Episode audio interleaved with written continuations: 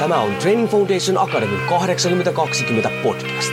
Olet sitten henkilökohtaisen valmentamisen ammattilainen, haluat olla sellainen tai haluat saavuttaa omassa elämässäsi pysyviä tuloksia, niin tervetuloa etsimään perusteita menestykseen.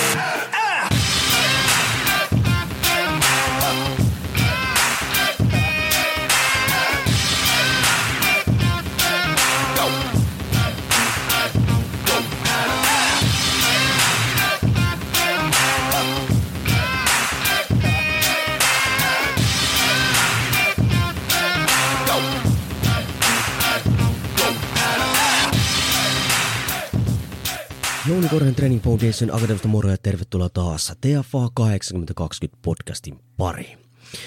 Hei, jos et oo koskaan, mä oon aika monet nykyään aloittanut podcastit näin, mutta koska mulle tulee uusia kuulijoita, niin pitää aina aloittaa näin. Hei, jos et oo koskaan ennen kuunnellut TFA 8020 podcastin, niin ensinnäkin kiitos, että sijoitat aikaas, että kuuntelet meikäläisen jorinoita.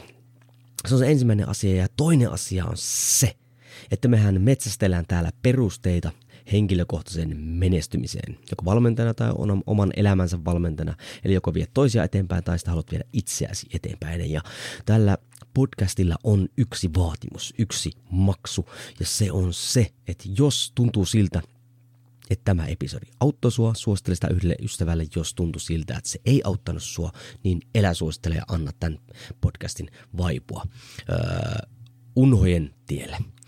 Hei, tänään käsittelen semmoista asiaa, joka tuota, aika monesti, tai todella, todella, todella, jopa niin kuin päivittäin itse asiassa törmään tähän. Eli kovaa reenaamiseen. Ensinnäkin semmoista ihmistä, jotka reenaa, niin aina eh, sille fiilistelee tai kun on aloittamassa jotain elämäntavan muutosta tai muuta vastaavaa, että hei, nyt, nyt mä alan reenaamaan kovaa. Tai sitten mullekin on tullut monesti kysymyksiä, että teinkö vielä valmennuksia tai ohjelmointia, että hei Korre, tee mulle kova ohjelma. Tee mulle semmoinen ohjelma, että reenataan kovaa.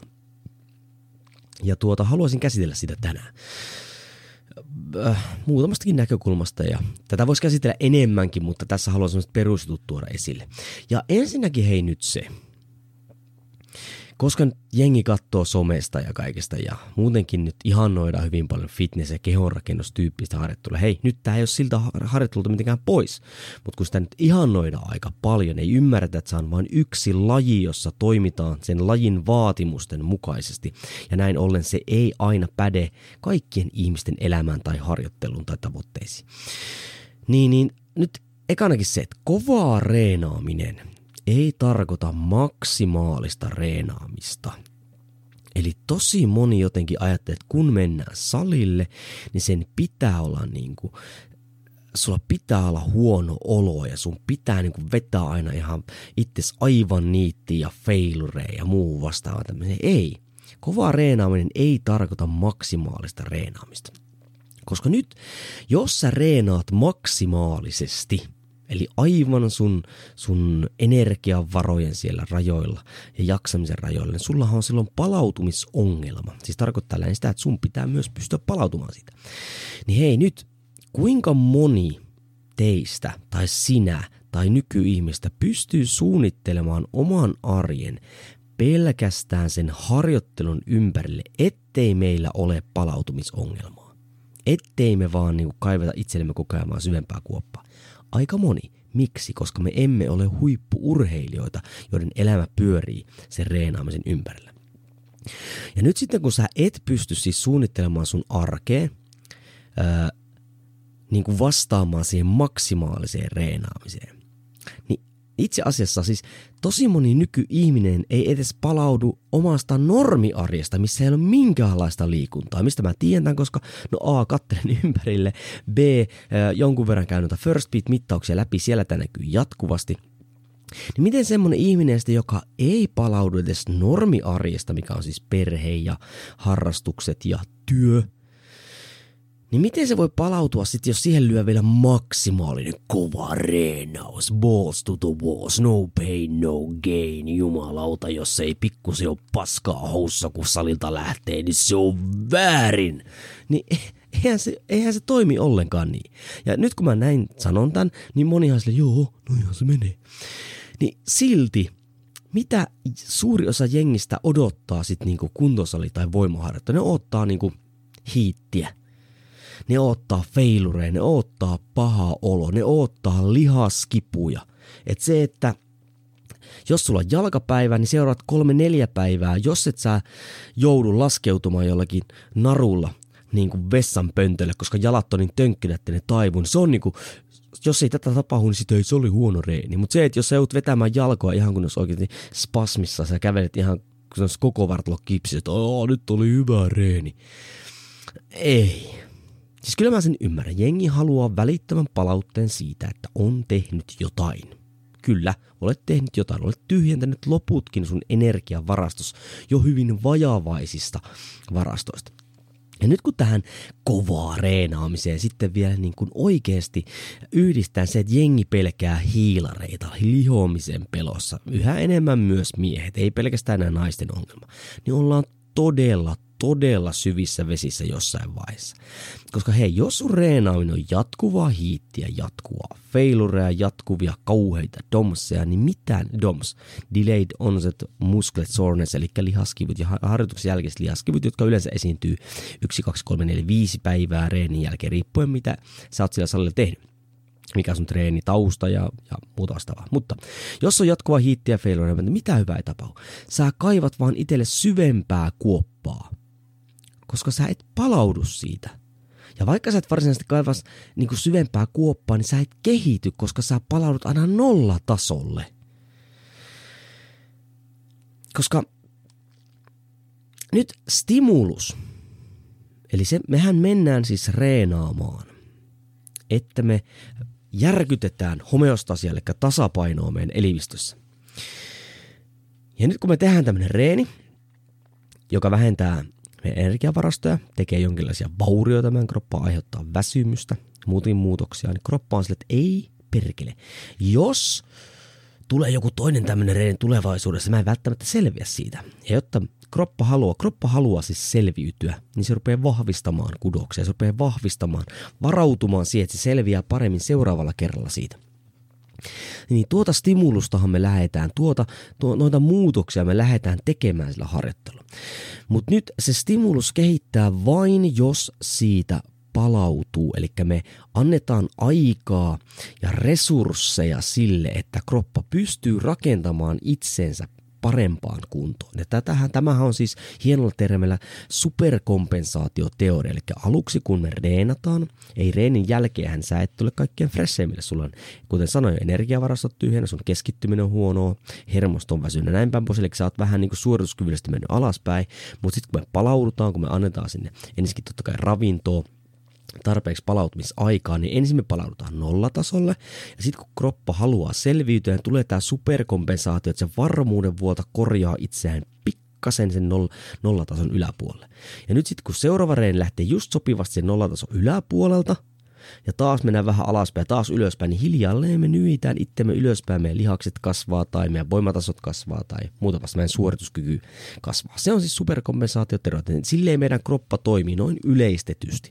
Mutta jos tämä superkompensaatiotero ei pääse toteutumaan, eli sä palaudut siihen vaan siihen aina siihen nollatasolle, niin silloinhan sä et kehity. Sä palaudut aina vaan nollatasolle. Ihan sama kuinka paljon sä hikoilet, ihan sama kuinka paha olo sulle tuli – niin sä palaudut aina vaan nollatasolle. Kehitystä ei tapahdu. Ja sitten vielä huono puoli on se, että jos se nollataso on vielä niin ihan, se on plus minus nolla. Mutta sitten jos oikeasti sä jatkuvasti pikkasen nollatason alle, niin sä kaivat itsellesi suorituskyvyllistä kuoppaa. Jossain vaiheessa olet siis kusessa.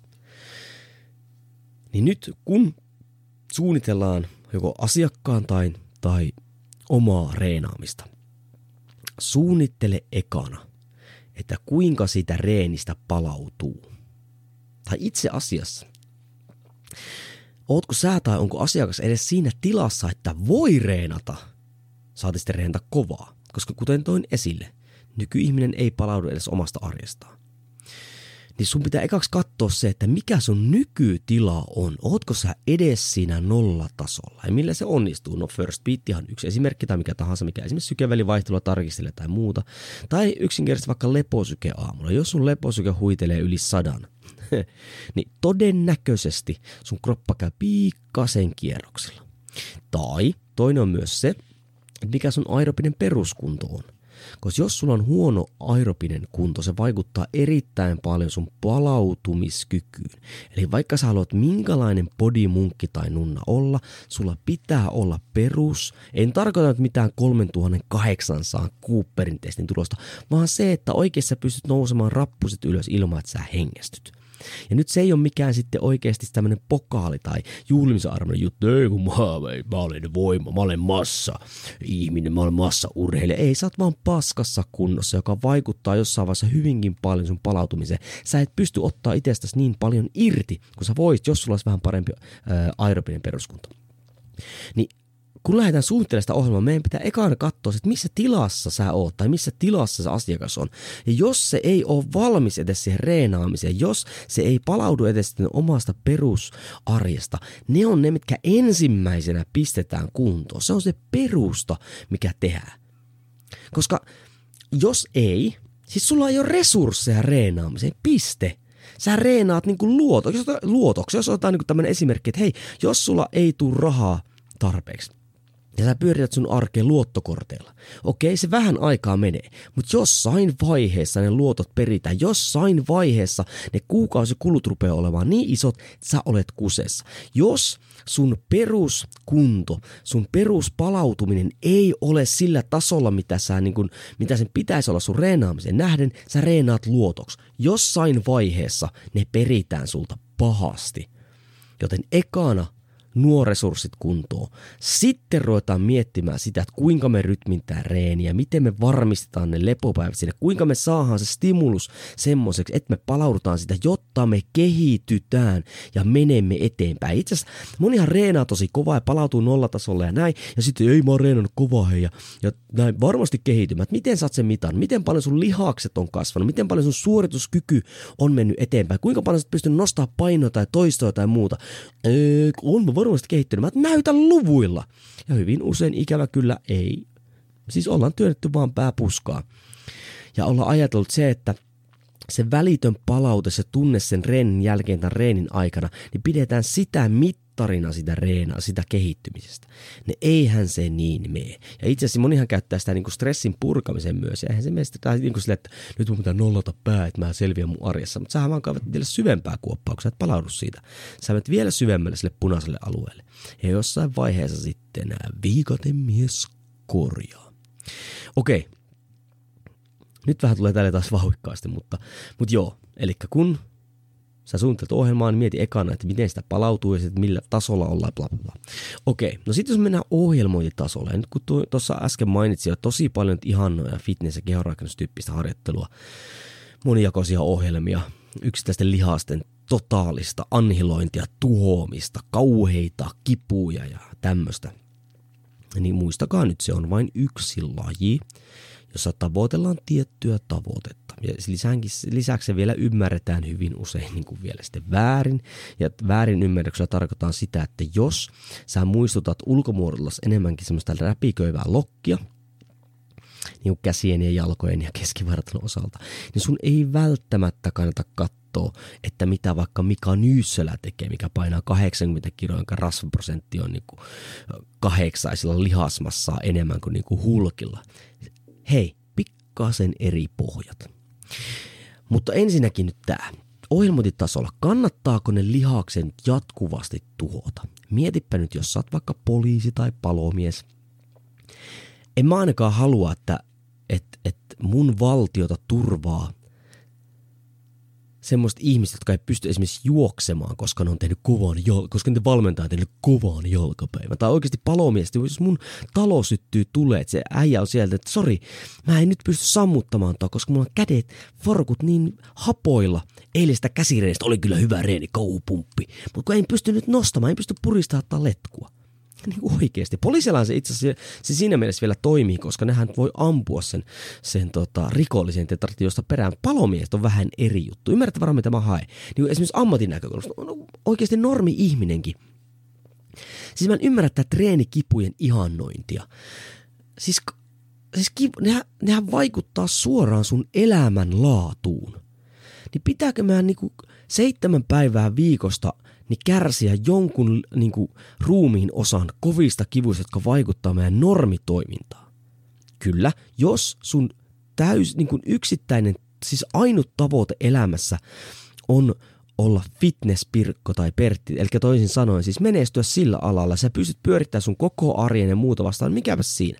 Jos sä olet kotiäiti tai isä tai ihan perustalla, joka haluaa olla suorituskyvyllisesti paremmassa kunnossa, olla oman elämänsä supersotilas tai erikoisjoukkojen sotilas, niin kuin monta kertaa käynyt, niin siihen se jatkuva niin kuin lihaksien tuhoaminen, se maksimaalinen reenalle ei vaan ole järkevää eikä kannattavaa.